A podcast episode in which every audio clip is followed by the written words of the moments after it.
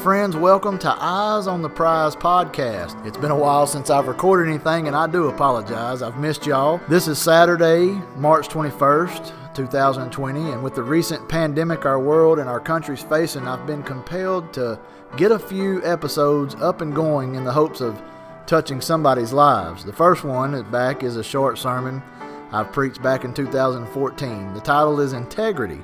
Join me now and let's let the living Word of God open our hearts and speak to us.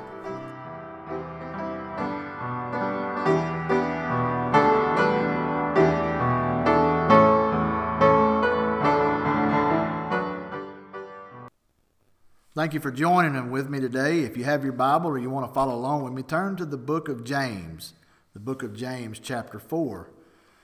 James chapter 4, and we'll read one verse of Scripture found in verse number 17.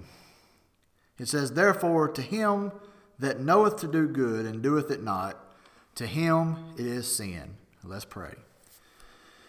Father, I ask you to be with this episode, this podcast. You've given us modern media, Lord, and I want to use it to honor you. Father, I pray that the words spoken on this will honor you in every way, and I pray that they will not return unto you void, that somebody out there will have their life touched because of these words in this sermon. Let it be your will.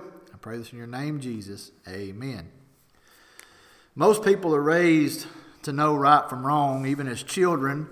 Uh, we try to get away with doing things even when we know that we shouldn't. The Christian has been just as guilty of the very same action. There's a lot of times we know something to be wrong, we know it to be against God's word, but yet we'll try to just uh, get a little more, put it, just ease a little more, see what else we can get out of it, just a little more sin. The book of James says right here that if we involve ourselves in an action that we know is wrong, even though other men may never find out, it is still sin, and we know God sees all. The best defense that you could use, the best defense that you could have in your life, is to live every single minute of your life in accordance with what God wants for you. What does God want? There's another scripture found in 1 Timothy chapter 2 verse 3 and 4 it says for this is good and acceptable in the sight of God our savior who will have all men to be saved and to come under the knowledge of the truth. What is the truth the Bible speaking of my friends? Well, we love truth. The truth is this, to be saved that's the truth. The truth is the Word of God, the gospel in a nutshell. What's the gospel? The fall of man, innocent bloodshed, the resurrection, eternal salvation, or eternal damnation. As Baptists, we hold our doctrine to be the complete truth. Um, the, com- the complete truth of God. No doubt others do the same, but I can't be concerned with what others think. I'm concerned with what I'm preaching and what's being preached from our pulpit. The scripture here in verse James, uh, the chapter James uh, chapter 4 verse 17 has a message for everybody present. I want to give you this word, integrity. Integrity is a word I learned years and years ago. It's a word that gets brought up in the military quite often. Um, the definition of, of integrity is uprightness of character, honesty, the condition, quality, or state of being complete or undivided. So, integrity is doing what is right, even if you could get away with doing something else.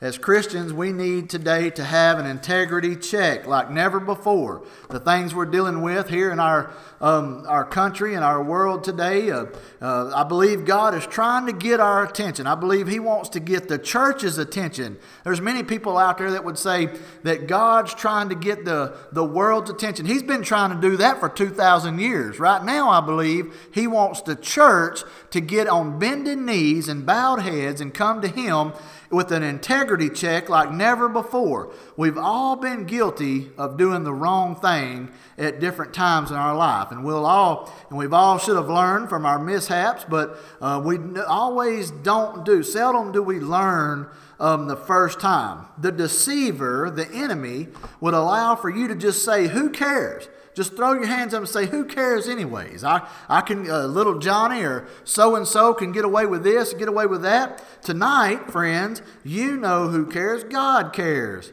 2 Timothy 2:19 Nevertheless the foundation of God standeth sure having this seal, The Lord knoweth them that are his, and let everyone that nameth the name of Christ depart from iniquity. We must depart from all iniquity.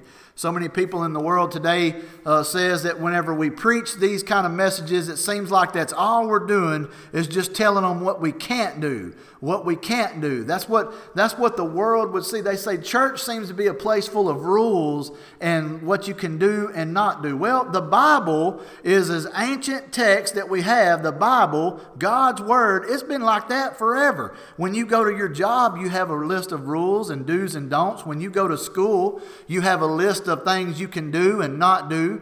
All of life, when you pull out on the highway from your house, there's rules and laws that you have to live by. The Bible's no different. Salvation comes as a free gift because Christ laid his life down. However, you're going to have consequences if you do not follow God's word the way he's asked us to. We must depart from all iniquity. Paul speaking of a God who knows his children. He knows he's seen every time that, that we've uh, taken a stick of bubble gum when we wasn't. He's seen every time that we told a lie. He's seen every time we looked at someone with lust. He's seen the times you had hate in your heart. He knows the iniquity that each and every one of us hold in our heart. Paul knows this, God knows this, and I want you to know that you know that that's true. This is the same God also spoke of in Romans 6 and 23 that says the gift of God is eternal life through Jesus Christ. We need that free gift tonight. The security of the believer has been taught since the foundations of the church. Christ said, No man can pluck you out of my hands. Listen to me. If this is being taught, uh, if there's something that's being taught that's any different than that, you cannot lose your salvation today, friend. You can't lose your salvation. I do believe that there's many people who walk an aisle, they say some words in churches, they get their name on the church roll, and it's a possibility that they find themselves back in sin. And, and, and, a lot of people would have you to believe that they lost their salvation. Well, there's one of two answers to that, and losing your salvation is not one of them. Number one, I believe that that person was just weak, maybe in their uh, walk. Maybe they, they fell by the wayside, and um, they may actually have been saved, but they just couldn't hold to the pressure, whatever the world was throwing at them.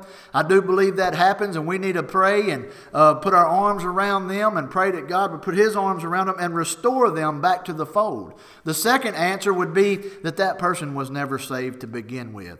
Loss of salvation is not one of them. Listen to me. James 4 and 17 reminds us that if we know to do good and do it not, then it's sin on our behalf. Hebrews 9 and 12 says, Neither by the blood of goats and calves, but by his own blood, he entered in once into the holy place, having obtained eternal redemption for us.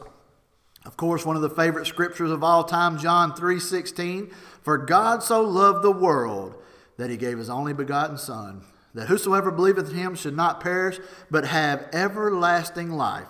Friend, today when you're first become saved, the Holy Spirit was thrust upon you and changed your whole life. Um, the Bible says you're a new person. 2 Corinthians 5 and 17. Therefore, if any man be in Christ, he is a new creature. Old things are passed away. Behold, all things are become new. You should have a new outlook on everything around you. I, I, there, a lot of people say, I don't get in church, preacher. I don't want to get come down there and get involved with your church because I've been doing something the certain way my whole life. I've been using these cuss words my whole life. I've been drinking alcohol this whole my whole life. I've been uh, looking at women. I've been doing all these things my whole life, and I can't change.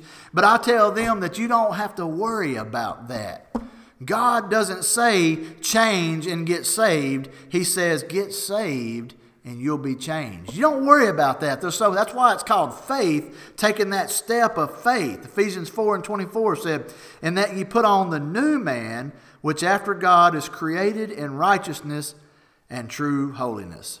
This newness found in you lands you in the proper direction a saved Christian knows right from wrong. We know uh, there's a t- well, you're raised to know right from wrong. You can have a conscience, but now you don't worry about. You don't longer rely on your conscience. Your conscience will fail you. I can remember all my life knowing right from wrong. I remember lying to my dad or my mom, and because I loved them, I felt it was wrong. However, I would do it again and again and again. I wouldn't worry about the consequences. Uh. Now, uh, if I do something against God, if I was to lie, if I was to do something unholy, some unholy act, anger, or have bitterness or malice towards somebody, then I can guarantee you that the Holy Spirit living inside of me will not allow me to have any peace in my life. I'll lay, lay awake at night worrying about it. I'll be, I'll toss and turn. I'll dwell on it. Uh, things will just come up in my life that it just it'll make me unhappy until I get a repentant heart and ask God to forgive me and restore me. The devil, our enemy, will try and have you act according to what works for him. His job is to get the church divided. His job is to get you to just uh, totally lose your testimony. His job is to give to ha- to make you in a state of bitterness and a, and a loneliness and depression. That's what the devil wants to do. The Bible says that the thief cometh to steal and to kill and to destroy. But God has sent his son to come that you might have life and have it more abundant. James 4 and 17, Therefore to him that knoweth to do good and doeth it not, to him it is sin. Friends, we're living in this day when it's hard to tell anything right. We don't know who to trust, we don't know who to look to. I want to remind you that even in the midst of turmoil, even in the middle of the storm, that Christ was in control. He caused the winds and the waves to be still. He can do that again in your life today. This message may be touching you. You may have you may have all these thoughts, all these things going on in your mind and you don't know how to handle them. But I want you to know that Christ will help you. Christ will help you. It could be that you don't feel comfortable doing that. Maybe you need someone to talk to. Well, guess what? I'll visit with you. I'll visit with you. You know how to get a hold of me. Either you have my phone number. My phone number, I believe, is on my Facebook page, Eyes on the Prize Podcast. You can call me. Maybe you want to send me a messenger. Maybe you have questions. I'm not a scholar. I'm just a lowly preacher, a preacher of the gospel, but I do love Jesus and we'll together find the answer, the, the correct answer. I want to invite you and encourage you to, to, to look at what God would have you to do in your life today. I believe first and foremost, He would have you to surrender to Him. Give your life to Him. Repent of your old ways. Say, I no longer want to be that old person. I want to look to you. I believe that's what he wants to do. It may be that you are saved and maybe you've just been out of church and out of the will for some time. Well, I understand that. That happens to people. However, the worst part of the hog pen is staying in the hog pen. Just, I always wondered, uh, you know, talking about the prodigal son, I mean, he went on and on and on feeding the hogs, slopping the hogs. Finally, one day he just crawled over the fence and said, I'm going home to daddy. That's what you need to do today. If you're, if you're listening to this and you're down, driving down the road, maybe you could pull over. If you're at your home, maybe you could just stop what you're doing and just bow your head. Just bow your head and think right now, what would you have me to do? Just pray these, these words with me. Father, we, we come to you because we need something in life. We need, we need more of you. Father, I do believe that you died on the cross. I believe that you want to save me and save others like me.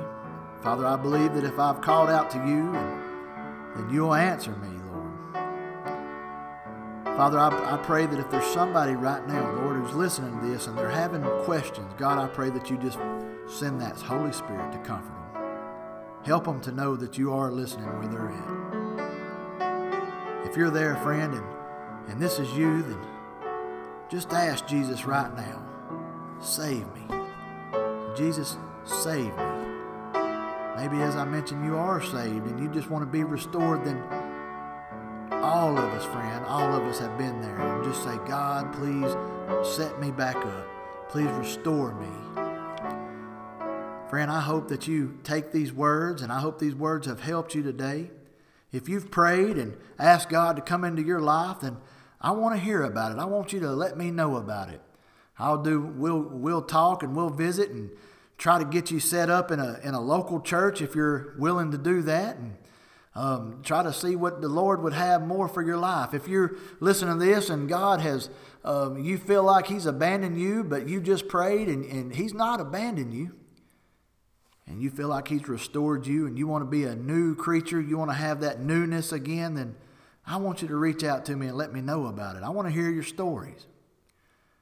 God's looking to use His people today. He's looking to use the church like never before. And I hope, friend, that, that you are part of this church. I hope that you have got something from these words, and I hope that you have a blessed week. And until next time, may the Lord bless you and keep you.